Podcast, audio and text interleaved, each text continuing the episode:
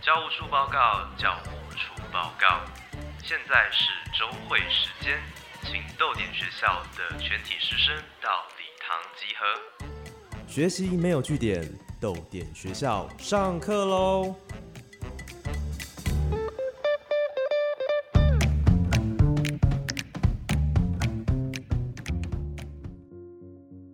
早安，豆林学校，我是教务主任廖静。今天是哪一位老师要来帮大家上课呢？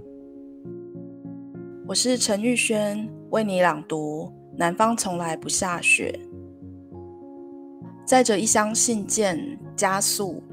脑中浮现的经纬度有几条，在这座城市交织得特别醒目。他知道万事万物都有其相对位置。而很多事最后都会慢慢归位。OK，今天陈玉轩老师来到豆点学校，那我们先请玉轩老师跟同学们打声招呼。老师好，嗨，大家好。呃，玉轩老师比较近期的作品叫做《南方从来不下雪》，那想请问玉轩老师，为什么会把书名叫做《南方从来不下雪》呢？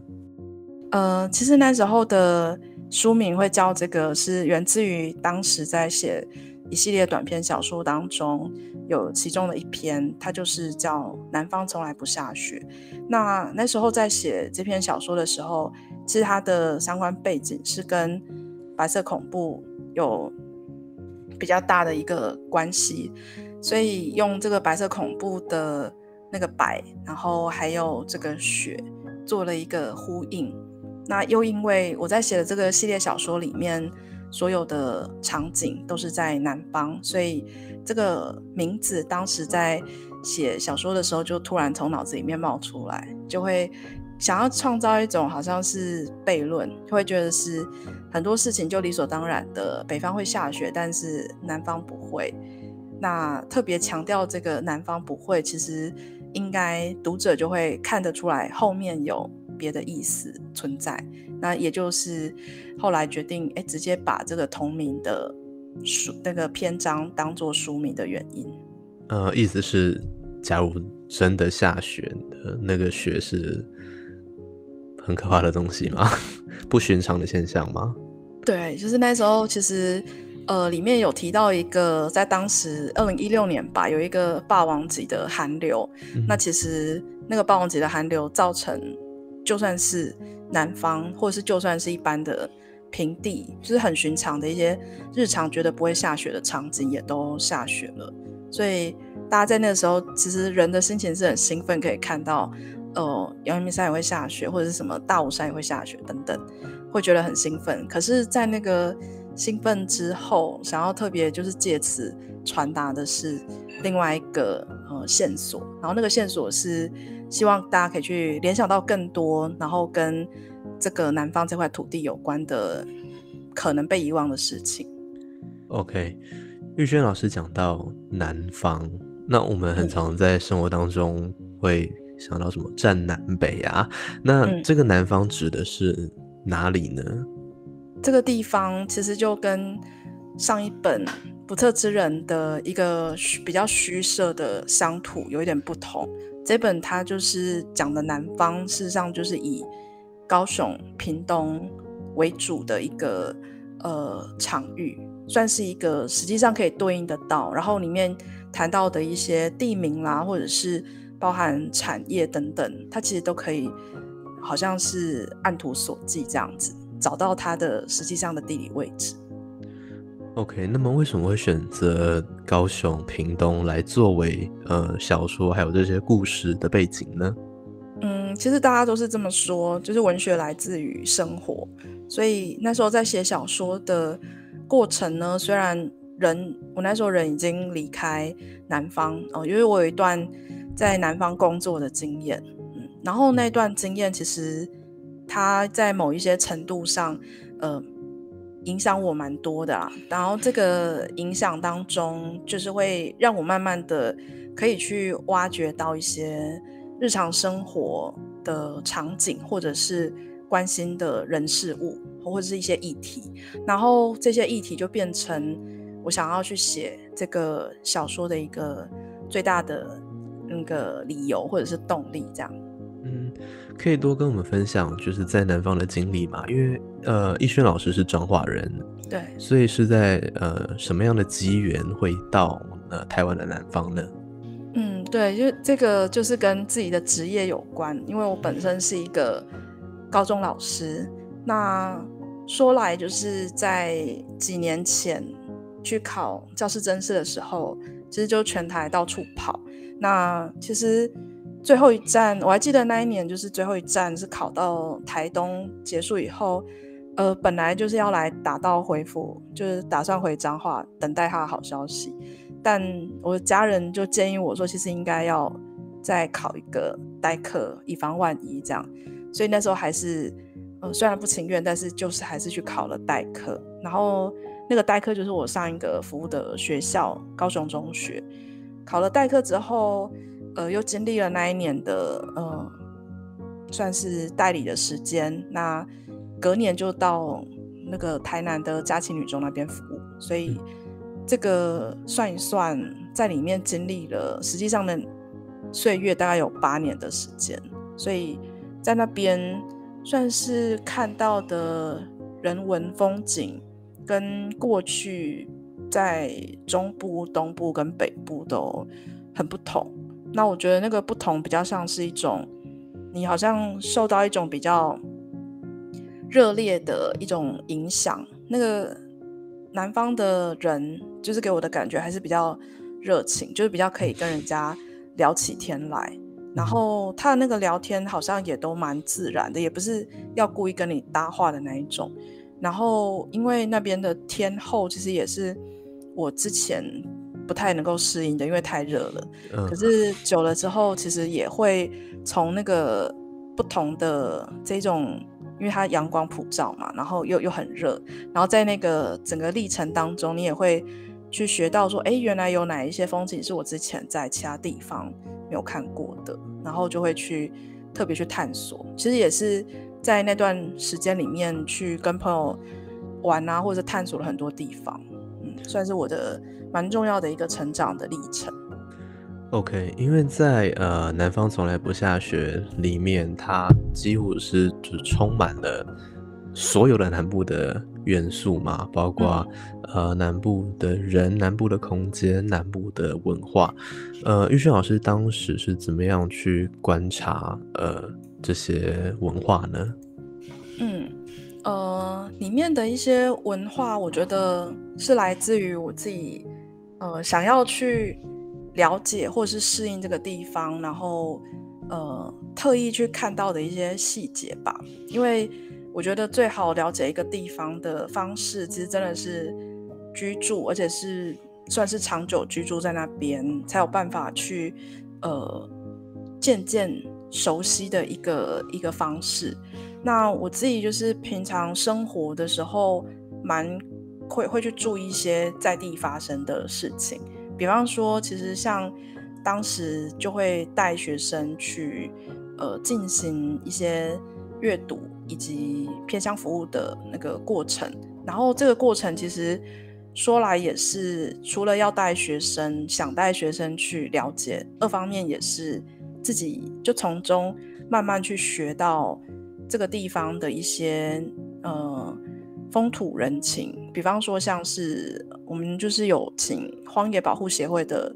会长，然后来帮大家带领一些走读。那他的其实走读方式就是非常的不一样。例如说，就是那时候第一届大家去六龟那边，那因为我们会在那边就是带小朋友做一些活动，啊为了要了解那边，也算是做一个环境上的认识。那荒野的那个会长就就告诉我们说，你应该要从这个地方的，呃，它有一座新盖的六龟大桥，哈，就是你要从这个桥的这一头走到那一头，那就是越慢越好这样子。那就是在这段过程中，你要看什么，或是你要怎么样都可以，就是只是说不能拿出手机，也不能做其他的事情，就是只能观察，然后不管你要用怎么样观察，站着观察、躺着观察或什么都可以这样。然后那是在一个非常炎热的那个天气里面，那大家就真的就是老师跟学生都是慢慢的走在那个桥上，那就是在那个过程中，不仅看到，的确是看到很慢的看到那些风景，然后那些景观是跟之前，因为他们从高我们从高雄过去嘛，有什么不同？然后。高雄市区不同，然后除此之外，呃，也会去留意到说，哎，有一些人他就真的观察，比方一只垂死的蝴蝶在地上，我就看着那个学生在观察那个蝴蝶认真的那个神态，就是这这个部分好像也是变成一种，不仅我们在观察那个当地的景色，然后也在体会，哎，附近的人他们是怎么执行，就是听到了这个这个。命令嘛，是怎么样执行这个自己的观察的过程？这样，所以我自己会觉得，哎，这个部分是慢慢慢慢的在日常生活中，就是透过这一些事情去收集到材料。那我自己本身也还蛮喜欢去参加一些在地的活动，那也同时有认识在地的朋友，然后大家其实就会一起去，比方有什么特别的。祭典或是一些呃那个南方可能才有的一些呃民俗信仰等等，其实我们都会去一起过去看这样子。那也或许就是这一些日积月累，然后不同季节，或者是说有一些是呃很难得三年五年才一次的，比方说小琉球的王船祭，然后我们就有特别去看，或者是像嘉义的，可能它有一些什么节，我们也会特别。就就算他在深夜进行，会特别想要去柳营，也有那个王传记啦，那我们也有特别去看这样。那像那些看当中，虽然有一些当然是娱乐，有一些像是带学生去的是比较多是学习，可是他都是丰富自己视野，就是提供我素材的一个方式这样。这边想请问玉轩老师，因为我们呃很常会看在在那个。日常生活当中，我们会看到很多东西，但是很长都一看就忘掉了。那么看跟观察，然后跟吸收的差别是什么？然后我们可以怎么样训练自己去更仔细、更周全的观察身边的事情呢？比方我遇到了一个事情或是一个人物，就我比较多的那个姿态是在旁边观察。那就是观察什么，其实是想要观察这个人给我的感觉，或是体会一下这个地方的气氛是怎么样。那我如果说只是看的话，可能就真的只是呃匆匆的维持日常生活的所需，比方说就看个路标、看个时间、看个时刻表这种，就是只是看。那观察的话，我就是就像刚刚说的，我会。稍微退到一个真的是旁观者的角度，然后在那个旁观者的角度里面，先去有点像是测试或是试探一下，哎，对方的情况是怎么样，然后再决定如果有需要互动的话，再决定是如何互动。然后那一些互动的历程，或是我慢慢去侧面了解的历程。就也算是源自于对于各种人的一个好奇吧。就是今天看到他这个人，他坐在我旁边，就是我我想要知道，想自己猜想啦，自己猜想说他为什么会在这里，然后他的衣着或是他的一些呃言谈举止，他透露着后面什么样的讯息。有时候我就会直接帮这个陌生人编造他的故事，这样虽然是很短，他可能也不知道。这样，或者是在咖啡厅里面，以前就很喜欢听别人聊天，尤其是台北一些咖啡厅，它的座位都摆得很近，所以其实别人在聊那一桌在聊什么，就是都听得很清楚，然后就会偷偷的，真的是很偷偷的在面无表情的，就是若无其事的，就是把人家的事情全部都听完这样子。那这些听完不见得是直接我就可以拿来写小说，因为那。也对我来讲有点不道德啦，就是那是别人的事情，只是那个东西它可能会造成一个启发，我觉得因此会去联想到说，哦，那类似的人或者是假如他抽掉一些元素，他又会变成什么样子？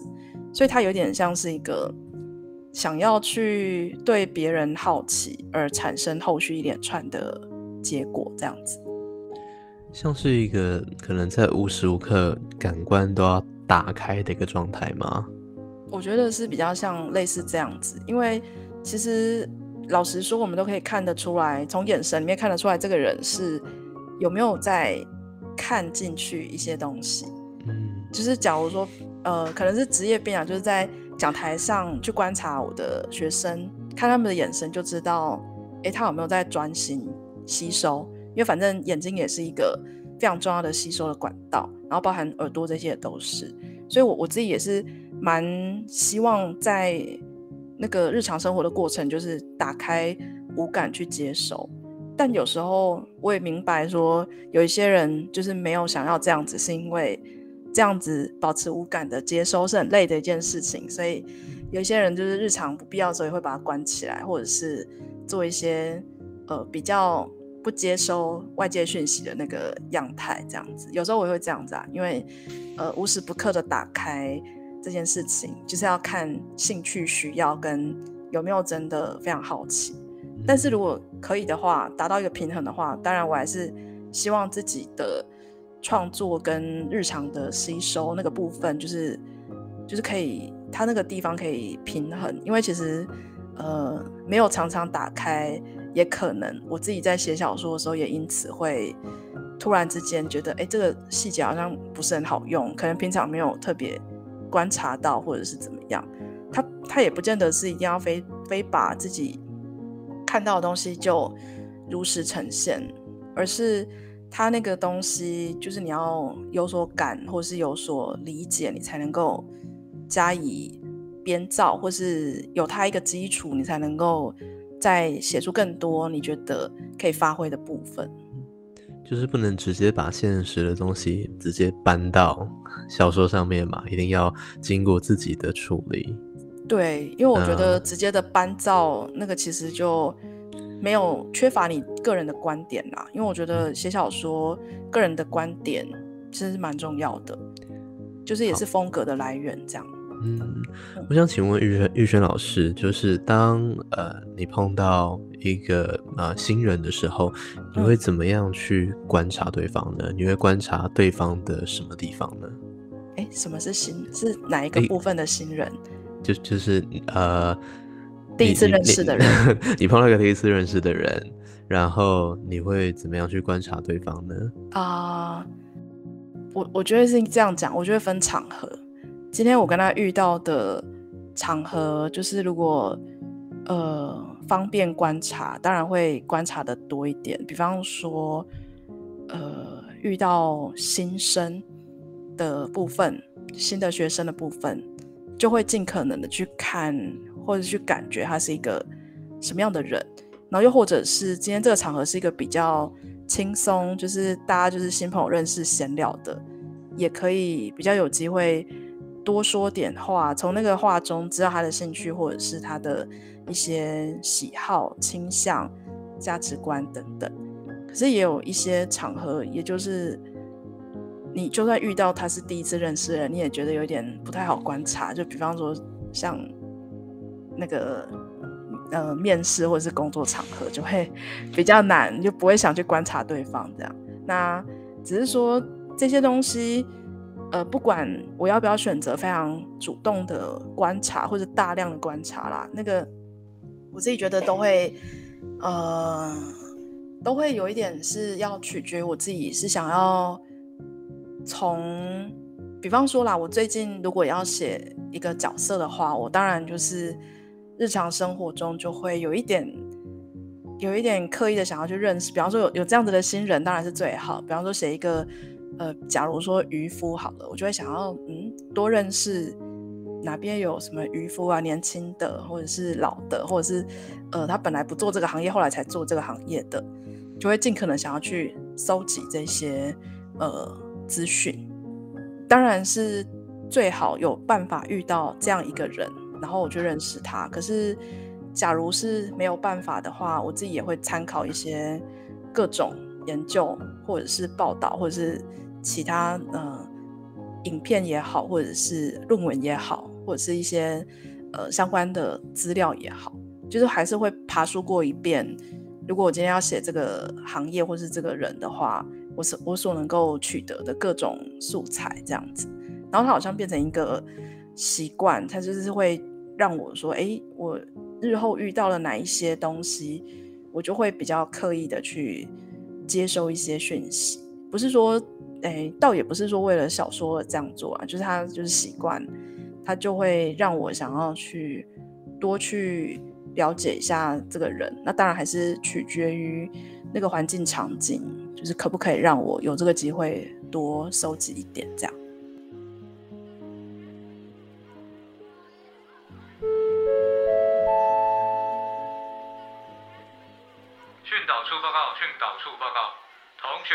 要随处涂鸦，不要以为分行写脏话就是在写诗。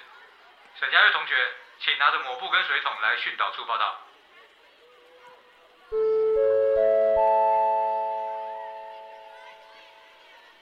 学务处广播，学务处广播，我是孙德清。你有看到一名白色孩童吗？他会在晚上唱歌。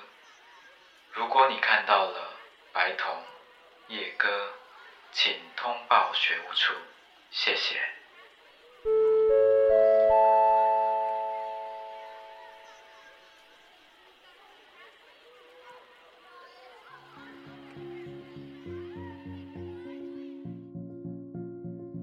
反正就是呃，尽可能的观察，然后收集呃可以得到的资料嘛。对，然后其实也要特别补充是，我觉得小说的细节啊，那个平常观察蛮重要。可是我觉得可能也是很需要去搭配自己在小说里面的，比方空间场景，然后还有一些这个人物最重要给大家的感受。所以其实也并不是说，呃，有很多的细节就是好，而是要看这个故事是要怎么呈现给读者。所以细节是重要，可是也不太需要说，就是细节变成一种，呃，反而是有点倒过来，然后有点让大家觉得读得很辛苦的部分，这样。所以，呃，玉轩老师有一个有实际的例子吗？就是可能，呃，以往在创作的时候。然后发现呃那个细节部分太多，所以才把它删减掉的例子。嗯，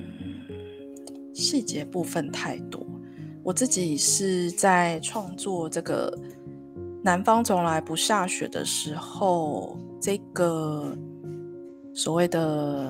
呃第一篇，就是放在书目里面的第一篇那个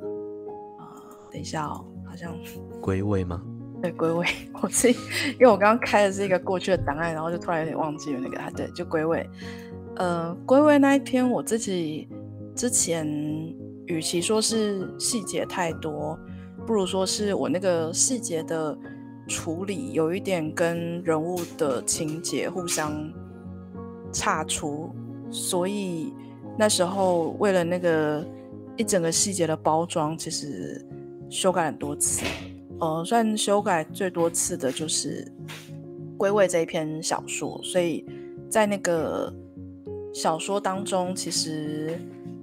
呃，我本来是让男主角去去做一些呃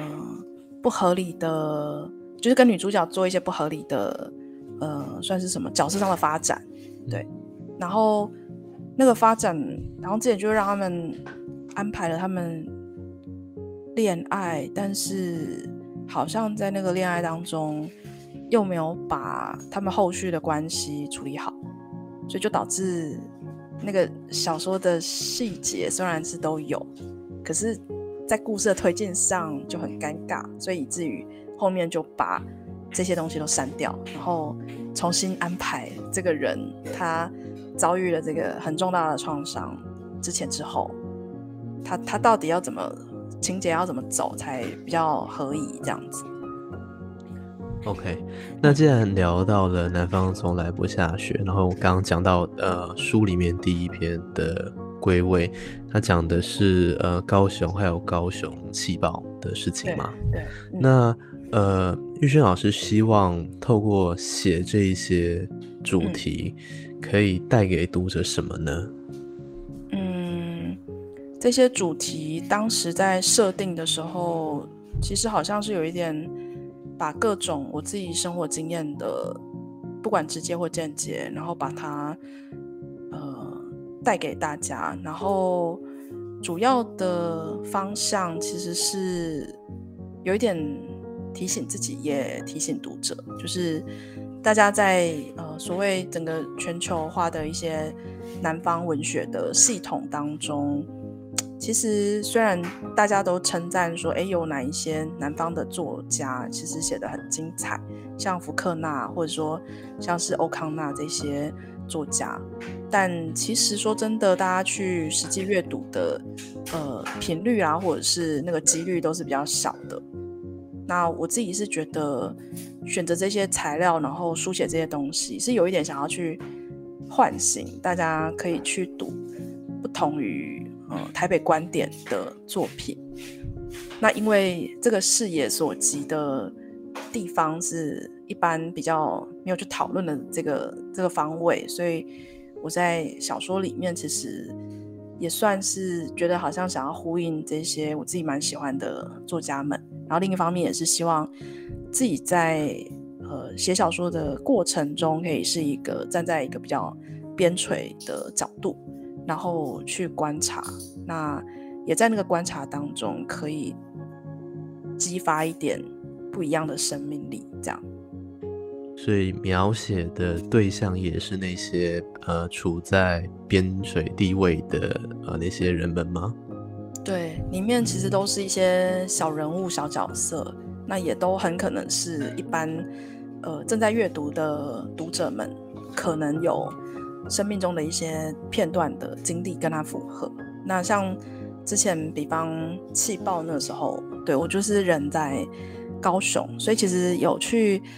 不不是一个实际受到冲击的区域，可是实际上我在当下也是感受到那个爆炸的威力。因为它就即使离得很远，就感觉好像在地震一样，所以所以那个东西它其实是对一些感官的经验，是对自己的在经营这些东西上是有帮助。然后也确实，呃，南方很多的，就是比较做，比方是小生意或是劳动阶级，是真的是比北部还要来得多。所以他的人物是之所以是小人物，也也是因为顺应着。那个地方的既定的，现在还是这样子的一个一个一个方向吧，对啊，就是当然，呃，大家在小人物在这个地方是想要寻求光明，就是不管他的遭遇如何，那可是，在那个光明当中，他又不免的会遭遇到一些残酷的袭击，就是在整个社会的结构上，就势必是这样子，所以想要把这样的故事写出来，这样。也就是希望，呃，可以透过小说唤起大家对这些，嗯，在边陲地带人们的一些意识，然后并且希望这些故事能够被记得吗？对，或者是不被记得也没有关系啊，就是毕竟生活时代不断的变动，那如果记得当然是好，可是不被记得的话，它可能会有另外一种的活法。那其实记得，也就是因为很多的呃，里面提到一些悲剧，它其实是历史不断重演，只是觉得说，假如历史可以呃不要重演的那么快，或者是不要重演的那么剧烈，好像那也算是阅读之后的一点带给读者一点一点小小的礼物吧，这样。OK，嗯，好。那呃，我们谢谢陈玉轩老师今天来帮我们上课。那最后玉轩老师有一个问题要问同学，这个同学是你们的回家作业。那请问老师这个问题是：你对于南方的印象是什么呢？你最喜欢台湾南方的哪一个城市？那么请同学把回家作业记在联络簿或上逗点的 IG 回答。本周的共同阅读指定刊物就是陈玉璇老师的《南方从来不下雪》。我们再一次感谢玉璇老师来帮我们上课，谢谢，谢谢，谢谢大家。好，学习没有据点，逗点学校下课。